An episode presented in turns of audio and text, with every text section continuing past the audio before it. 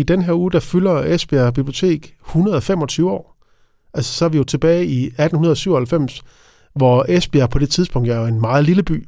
Og den starter der også, øh, man kan sige, det der biblioteket starter også med en samling, som er i, i hos sagførende byrådsmedlem Erik Eriksens eget kontor, hvor der er 500-600 bøger i. Øhm, og der, dengang så kostede det så også 25 øre om måneden at bruge den. Men det, der er helt forrygende, det er jo, at vi er jo en gammel fiskerby her i Esbjerg. Det var det, der stod inde på biblioteket med bøgerne. Der stod blandt andet, lånerne anmodes om ikke at tage på bøgerne med våde eller smudsige hænder.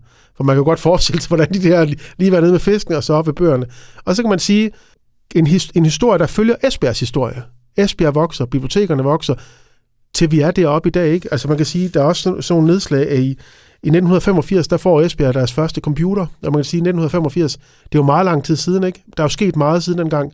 Så det markerer vi med, med udstillinger op på biblioteket, og vi har så vigtig en institution, der så kan fejre 125 års jubilæum. Så kig forbi biblioteket den her uge og se den udstilling, og være med til at fejre, ja, det er jo ikke unaturligt, jeg synes, det er den vigtigste kulturinstitution i verden, i universet, i galaksen.